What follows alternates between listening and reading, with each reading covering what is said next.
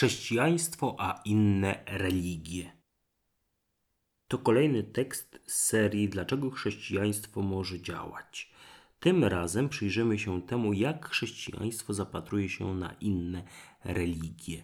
W erze globalizacji, migracji ludności i powszechnej edukacji, zagadnienie tolerancji wobec inności nie znika z głównych stron serwisów informacyjnych czy tematów publicystycznych. Warto przyjrzeć się temu, czy chrześcijaństwo nadąża za zmianami kulturowo-społecznymi, czy współczesny Europejczyk może być chrześcijaninem i żywo interesować się religiami wschodu lub islamem. Na początku przedstawię zagadnienie religii jako takiej. Czym jest oraz dlaczego niełatwo o jedną dobrą definicję tego zjawiska. Następnie zaprezentuję trzy możliwe sposoby patrzenia na religię: ekskluzywizm, pluralizm i inkluzywizm. Który z tych trzech poglądów jest najbliższy chrześcijaństwu? Aby odpowiedzieć na to pytanie, w kolejnym wątku odwołuję się do bardzo interesującego wykładu świętego Pawła na temat Zeusa. W ostatnim akapicie przedstawiłem schemat o akronimie Popatrz, czyli siedem praktycznych rad, które mogą pomóc nawiązać dialog z osobami inaczej myślącymi lub inaczej wierzącymi. Zapraszam do lektury i dyskusji. Co to jest religia? Istnieje wiele rozmaitych definicji pojęcia religia, a jest tak przynajmniej z kilku powodów. Po pierwsze, zjawisko religii można badać z rozmaitych perspektyw socjologicznej, antropologicznej, filozoficznej, psychologicznej, fenomenologicznej, teologicznej, pedagogicznej, historycznej, prawnej, politycznej i jeszcze kilku innych.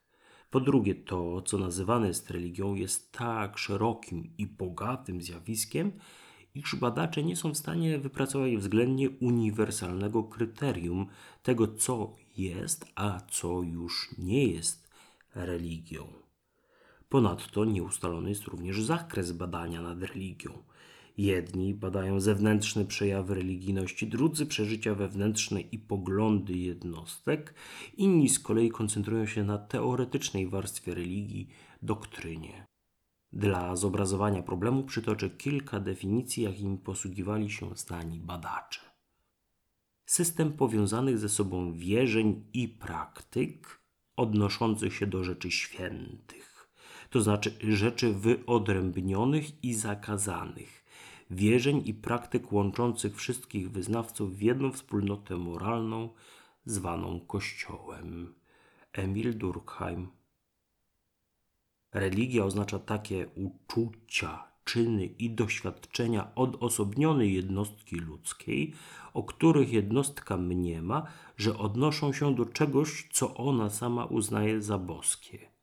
William James Religia nie oznacza bynajmniej wiary w Boga, bogów czy duchy, ale odnosi się do doświadczenia sakrum. Wiąże się przeto z pojęciami bytu, znaczenia i prawdy. Mircea Eliade. Aby tego było mało, niepewna jest nawet etymologia łacińskiego religio. Cyceron 106 do 43 roku przed naszą erą, rzymski pisarz, retor, filozof i prawnik, twierdził, że religio pochodzi od relegere zwracać na coś szczególną uwagę. Z kolei Laktancjusz 250 do 330 roku naszej ery, chrześcijański apologeta, odnosi religio do religare, ponownie łączyć, wiązać, w domyśle ponownie łączyć z Bogiem. Kolejnym problemem jest to, że żadna religia nie jest doktrynalnym, organizacyjnym, instytucjonalnym monolitem. Nawet najbliższe polskiemu czytelnikowi chrześcijaństwo dzieli się na katolicyzm, który też nie jest jednolity, prawosławie i bardzo zróżnicowany protestantyzm, nie wspominając już o wyznaniach okołochrześcijańskich. Ponadto w każdej konkretnej denominacji istnieją odłamy, nurty, organizacje przykościelne i nieformalne ugrupowania, które uniemożliwiają określenie wszystkich członków danej organizacji jako wierzących tak samo. lub wyznających swoją wiarę w ten sam sposób. Dlatego niektórzy myśliciele, jak polski filozof Leszek Kołakowski 1927 do 2009 roku, mówią nawet, że nie ma religii. Są jedynie religie, liczba mnoga, i każdą należy badać indywidualnie. Ja osobiście przyjmuję dwa rozwiązania w tej materii. Po pierwsze, nawet jeśli nie sposób sformułować poprawną definicję religii, to uważam, iż istnieje fakt religii, coś, co się wydarza w rzeczywistości społecznej, w historii ludzkości, co ludzie określają zazwyczaj mianem religii. Po drugie, przyjmuję roboczą definicję religii, która ani nie pokrywa się ze wszystkim tym, co nazywane jest religią, ani też nie usatysfakcjonuje wszystkich badaczy. Pozwoli jednak jakoś ujmować fakt religii w zwięzłej jednostce semantycznej. Zrębę tej definicji zaczerpnąłem z encyklopedii PWN.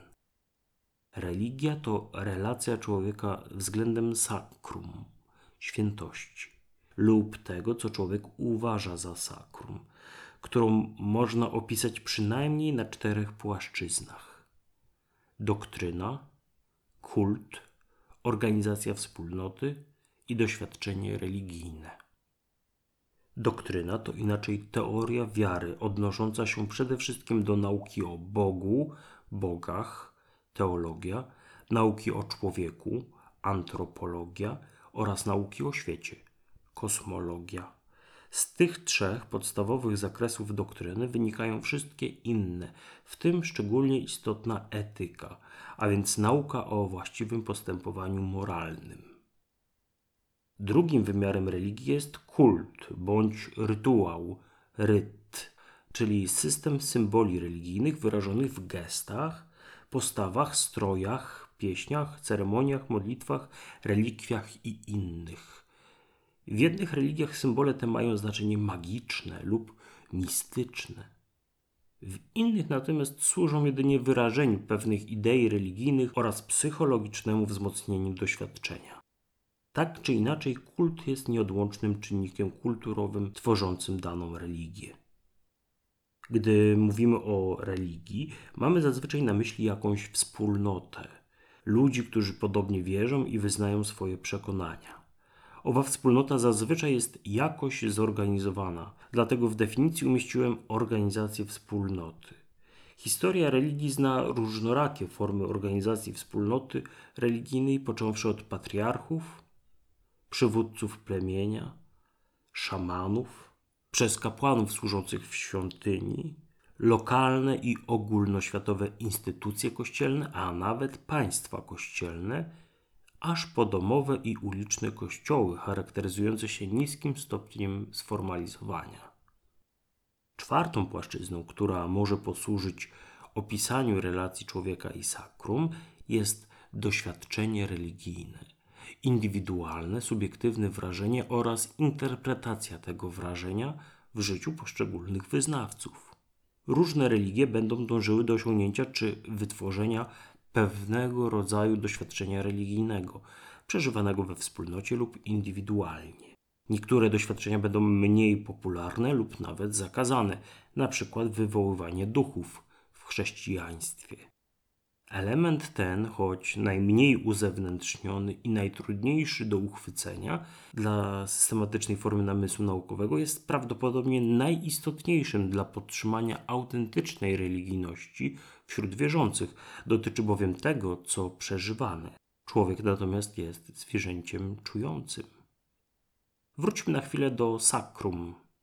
Jest ono przeciwieństwem profanum tego, co zwykłe, świeckie i może przybierać różnorodne formy, zarówno osobowe, Bóg, bogowie, duchy, anioły, demony, duchy przodków, jak i nieosobowe, bezosobowa siła mana, bezosobowy absolut, brahman, dao, nirvana, prawda, święta wiedza, totem, święty kamień lub święte drzewo.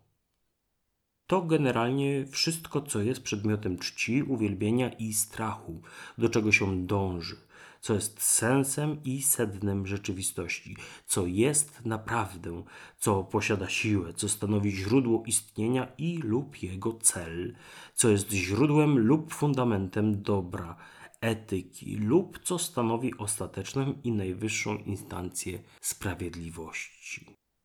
Wybitnym badaczem sakrum i jego przejawów, hierofanii, był już wspomniany Mircea Eliade 1907 do 1986 roku. Rumuński historyk religii, religioznawca, filozof kultury i indolog.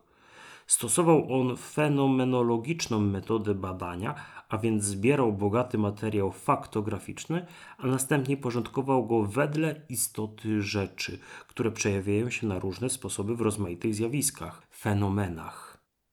Na przykład w swojej książce Traktat o historii religii Eliada prezentuje systematyczne zestawienie rozmaitych form wierzeń, które chociaż w różnych zakątkach świata przejawiały się odmiennie, w różnych fenomenach, to posiadały elementy wspólne.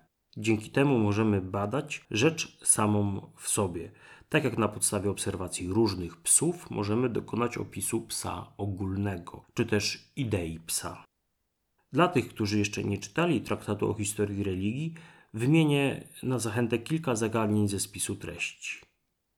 Struktura i morfologia sakrum, niebo, bóstwa uraniczne, ryty i symbole niebieskie, słońce i kulty solarne, księżyc i mistyka lunarna, wodę i symbolika akwatyczna, święte kamienie, epifanie, znaki i formy, ziemia, kobieta, płodność, roślinność, symbole i ryty odnowienia, rolnictwo i kult płodności Święta przestrzeń, świątynia, pałac, środek świata. Czas święty i mit wiecznego rozpoczynania. Morfologia i funkcja mitów. Struktura symboli. Moja jest tylko racja i to święta racja. Ekskluzywizm religijny. Słowa te wygłosił polityk w jednej ze scen w filmie Dzień Świra jednak bardzo dobrze pasują do tych religii, które postulują jedynie swoją własną słuszność, co w skrócie nazywamy ekskluzywizmem religijnym. To podejście reprezentowane jest zazwyczaj przez religie monoteistyczne w rozumieniu tradycyjnym, a więc judaizm, chrześcijaństwo i islam.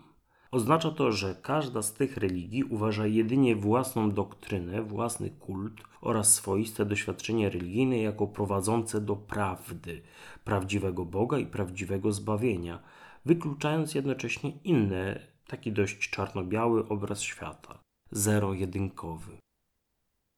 Przy założeniu, że istnieje jeden Bóg i jedna prawda, a także, że dana religia posiada właściwe zrozumienie Boga, prawdy, w zasadzie łatwo można dojść do wniosku, że wszystkie inne poglądy, interpretacje i nauki są sprzeczne lub przynajmniej niewystarczające. W ostatnich latach widać w Polsce, jak i w ogóle w Europie, nasilenie się trendów nacjonalistycznych, tradycjonalistycznych, antyeuropejskich i w pewien sposób ekstremistycznych, w skrócie ekskluzywistycznych. Patrz niedawne wybory parlamentarne w Szwecji, w których to 20% głosów uzyskał blok centroprawicowy, w skład którego wchodzą szwedzcy demokraci, partia antyimigrancka. Coraz większa część społeczeństwa lubi wyraziste poglądy, jasną sytuację, wyraźne granice i jednoznaczny cel, bo dzięki tym elementom uwalniają się od trudnego i przytłaczającego zadania samodzielnego filozofowania. Konformizm to komfort. Wierzący, którym blisko do takiego opisu, na pewno są blisko również ekskluzywizmu religijnego. Inni są w błędzie my mamy rację. Naszym celem jest zapoznanie i przekonanie innych do prawdy, a bardziej radykalni powiedzą usunięcie na margines inaczej wierzących. Niemniej jednak nadal znacznie większą grupę społeczną w Europie stanowią zwolennicy liberalizmu, progresywizmu kulturowego, globalizacji i kosmopolityzmu. W ich rozumieniu ekskluzywizm religijny jest reliktem, podobnie jak system feudalny lub dyskryminacja kobiet. Chociaż wielkie religie monoteistyczne, judaizm, chrześcijaństwo i islam, mają niejako w swoim DNA skłonność do ekskluzywizmu, niemniej jednak nie jest to jedyna możliwa droga. I to jest dobra wiadomość dla chrześcijan, którym bliska jest idea tolerancji i wielokulturowości. Nie trzeba być wyznawcą ekskluzywizmu religijnego, aby być chrześcijaninem. To również dobra nowina dla samego chrześcijaństwa. To znaczy, że można jeszcze dotrzeć do współczesnego Europejczyka i współczesnej Europejki. Paleta religii. Pluralizm religijny.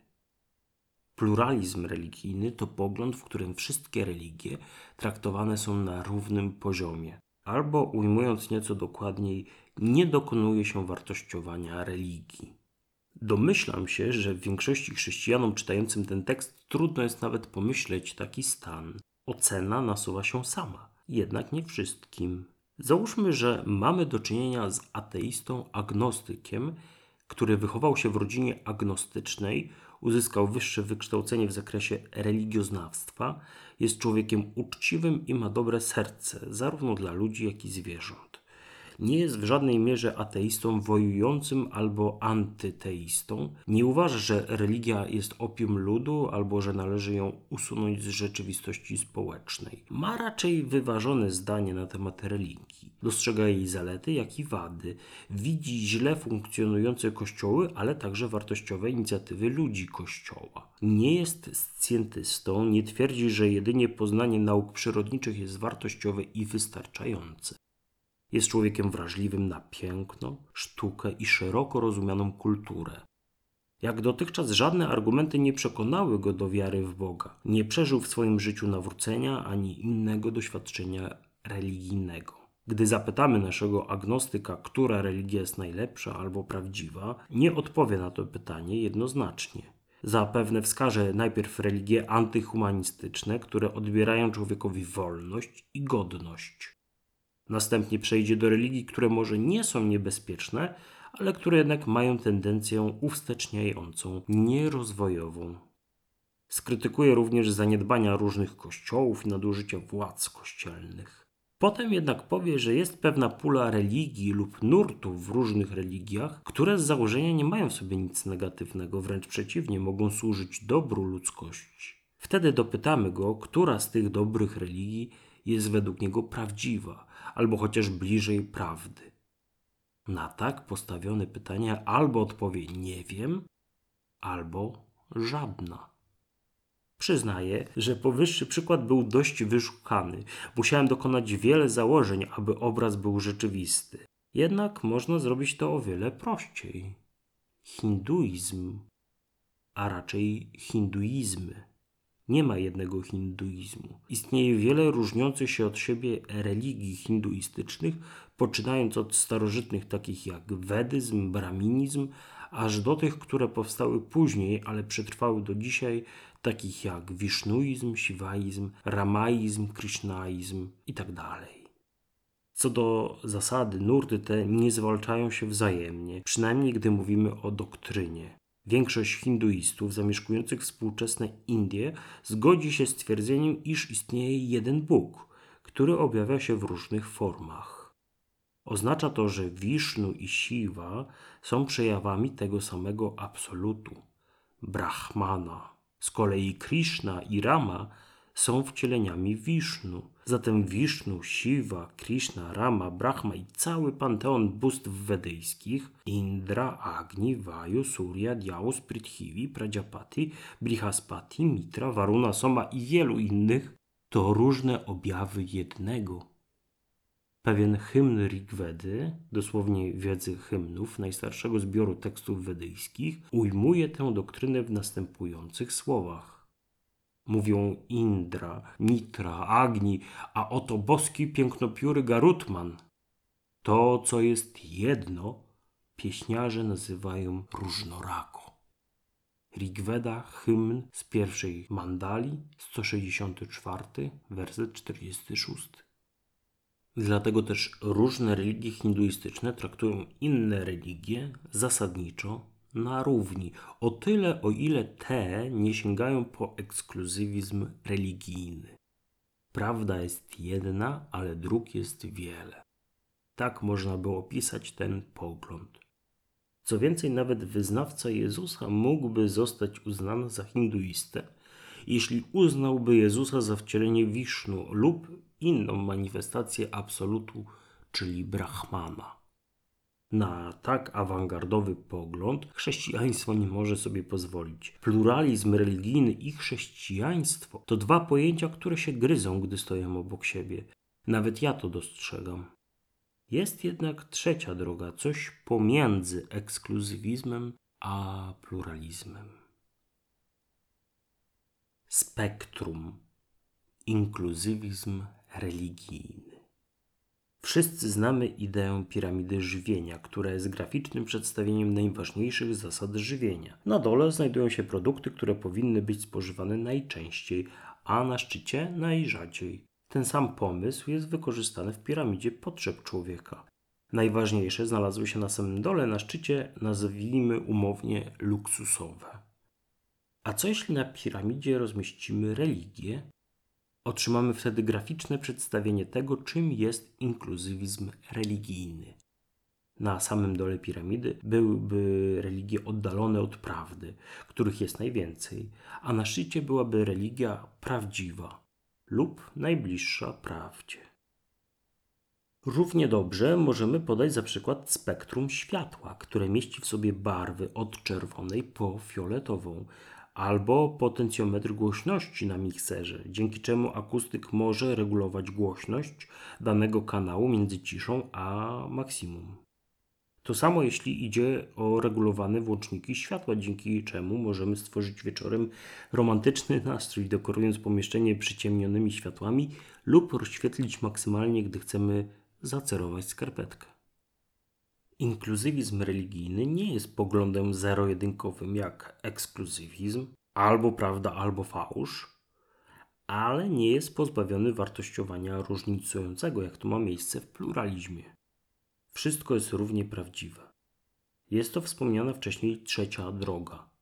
Na czym polega metafora piramidy lub spektrum religii? Inkluzywiści religijni uznają, że ontologicznie istnieje jedna prawda.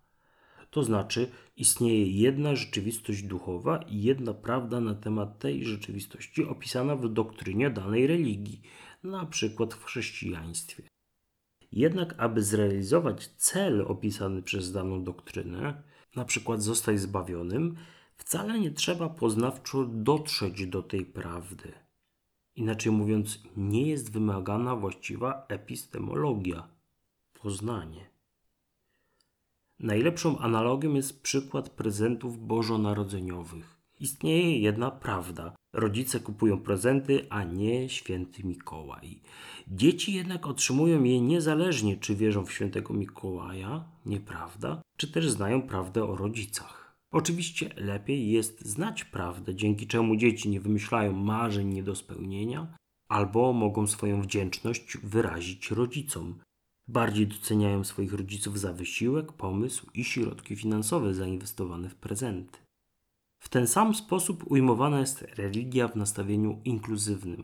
Lepiej jest wierzyć prawdziwie, ale nawet to, co ekskluzywiści nazywają fałszywymi religiami, może zawierać pewien poziom prawdziwości, a niezależnie od niego można dotrzeć w nich do Boga, zbawienia.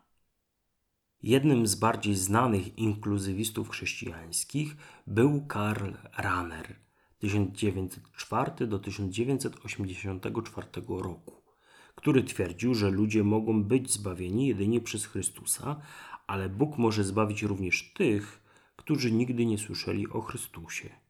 Z tego powodu koncepcja Ranera nosi określenie anonimowego chrześcijaństwa.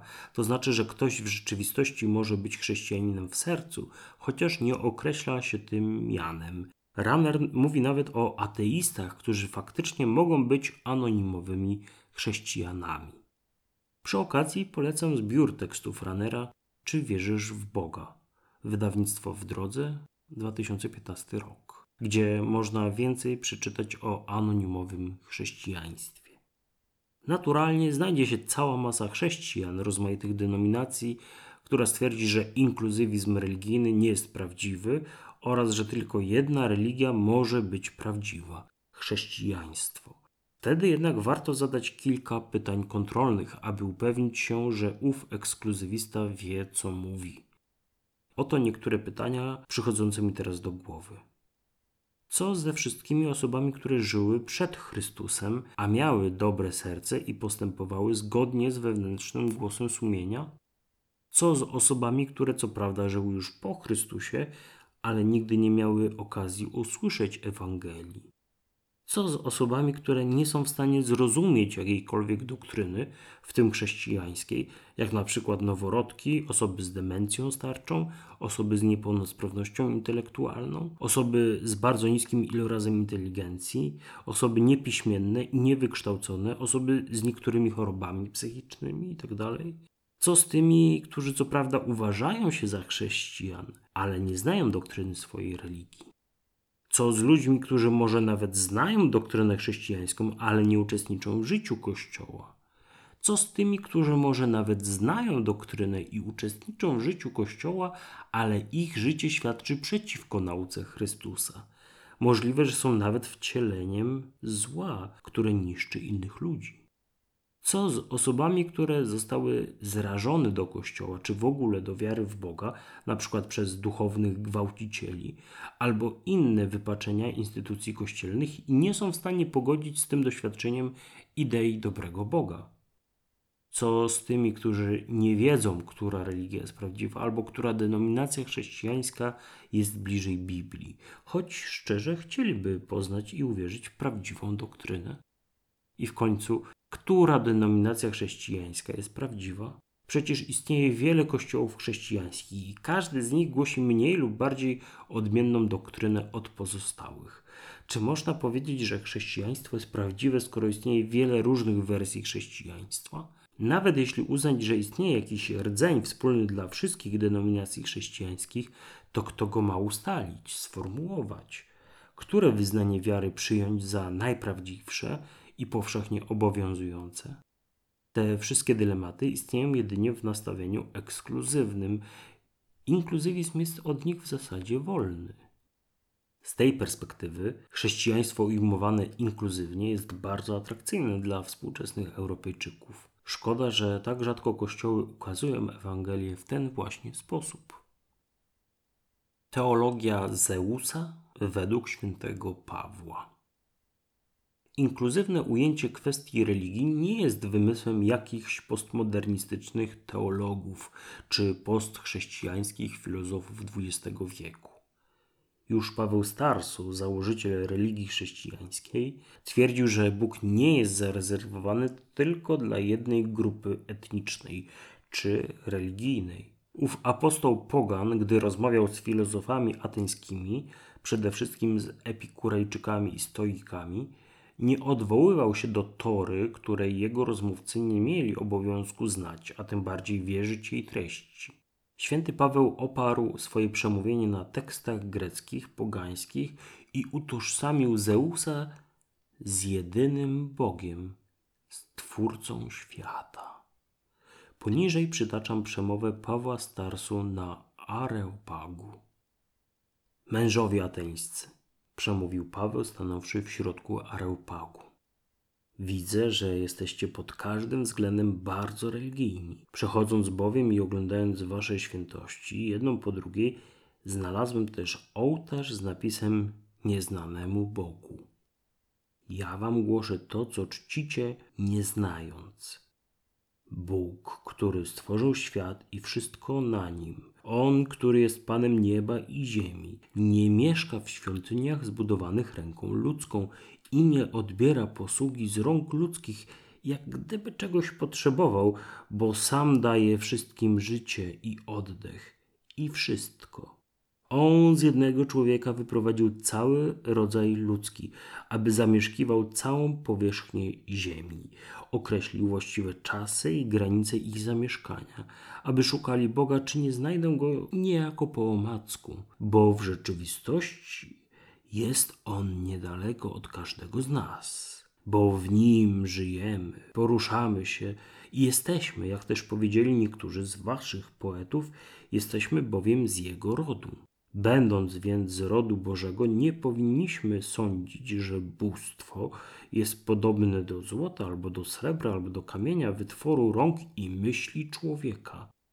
Nie zważając na czasy nieświadomości, wzywa Bóg teraz wszędzie i wszystkich ludzi do nawrócenia, dlatego że wyznaczył dzień, w którym sprawiedliwie będzie sądzić świat przez człowieka, którego na to przeznaczył po uwierzytelnieniu go wobec wszystkich przez wskrzeszenie go z martwych. Księga Dziejów Apostolskich, 17 rozdział, wersety od 22 do 31.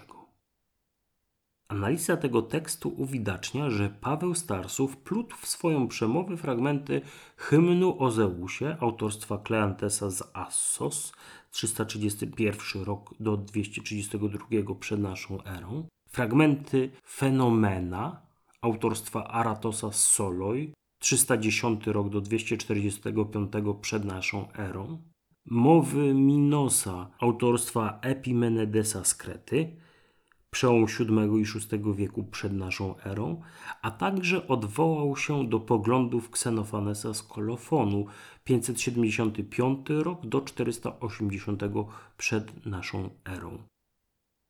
Poniżej podaje wypisy tychże fragmentów.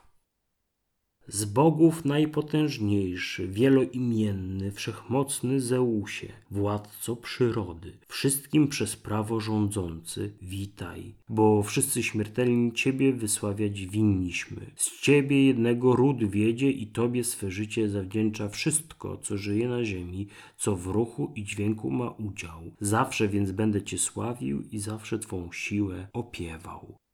Kleantes z Assos Zeus niechaj będzie początkiem mężowie i nigdy bez jego nie zostawajmy wezwania. Pełne Zeusa ulice, rynki miast, pełnej morze i porty jego opieki. Wszędzie tak wszyscy pomocy potrzebujemy Zeusowej. Jego wszak rodem jesteśmy, a on dla ludzi łaskawy daje pomyślne im znaki i budzi gromady do pracy. Aratos Soloi Przeto Minos, syn Zeusowy, ułożył na cześć swego ojca mowę pochwalną i w niej rzekł Kreteńczycy wykuwają grób dla ciebie, o święty i wzniosły. Kłamcy, złe bestie, brzuchy leniwe, bo przecież ty nie umarłeś na zawsze, ty jesteś żywy. W tobie bowiem żyjemy, poruszamy się i istniejemy. Epimenides z Krety.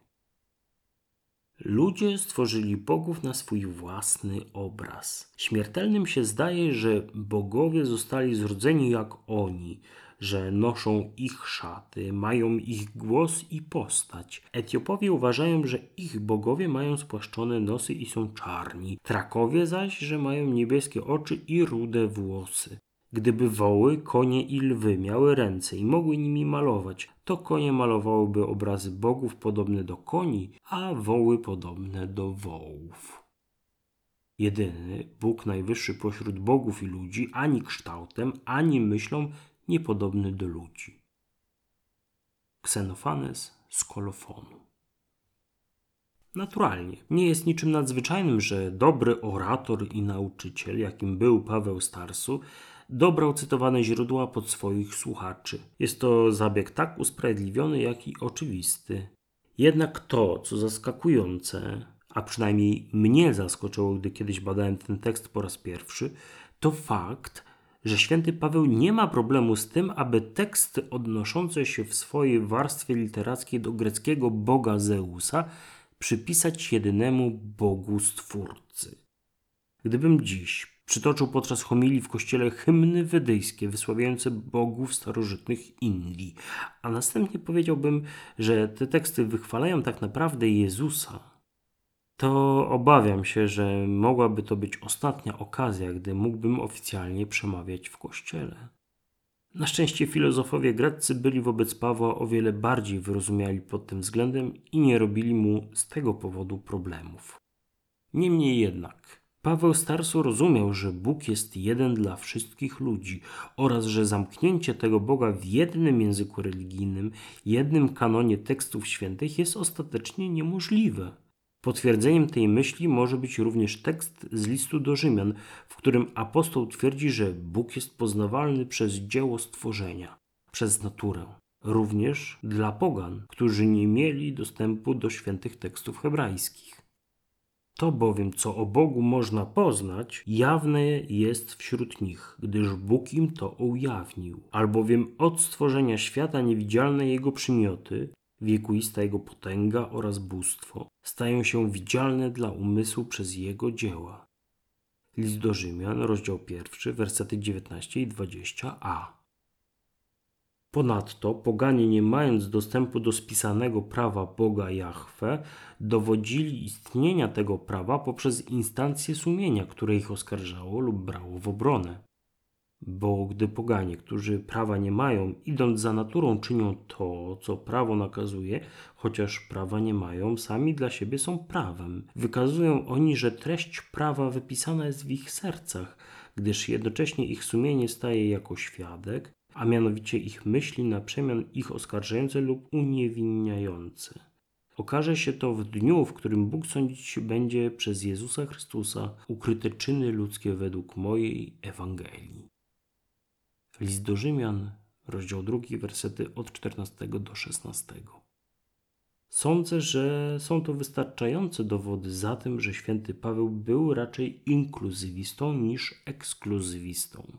Jestem przekonany, że to właśnie nastawienie pozwoliło Pawłowi prowadzić tak zaawansowaną misję chrześcijańską zarówno wśród Żydów, jak i pogan, co było dla pierwszych chrześcijan twardym orzechem do zgryzienia. Bardzo możliwe, że to właśnie ten pogląd i wysoka tolerancja świętego Pawła była istotnym czynnikiem wyłonienia się osobnej religii, która była o wiele bardziej otwarta na inność niż judaizm I wieku. To z kolei oznacza, że chrześcijaństwo oraz inkluzywizm nie gryzą się. Wręcz przeciwnie, jest to bardzo ciekawa droga, która jednak wymaga wyzbycia się pychy poznawczej i pychy denominacyjnej. Przynosi jednak nadzieję wielu ludziom, którzy nigdy nie dotarli do najczystszej postaci doktryny chrześcijańskiej lub napotkali poznawcze bądź psychologiczne przeszkody na drodze do jej przyjęcia. Schemat popatrz, czyli siedem rad pomocnych w dialogu. Schemat popatrz składa się z siedmiu elementów, pomysłów, które mogą być pomocne w prowadzeniu dialogu z osobami o innych poglądach filozoficznych, religijnych itd. Tak Nie jest to jakiś naukowy schemat. Po prostu dokonałem refleksji nad tym, co było przydatne, gdy zaczynałem przygodę z dialogiem światopoglądowym i ułożyłem to w zgrabny akronim Popatrz. Jak popatrzysz, to zobaczysz więcej. Pokora poznawcza. Coś, czego nauczyło mnie chrześcijaństwo i bez czego nie można być chrześcijaninem. Pokora.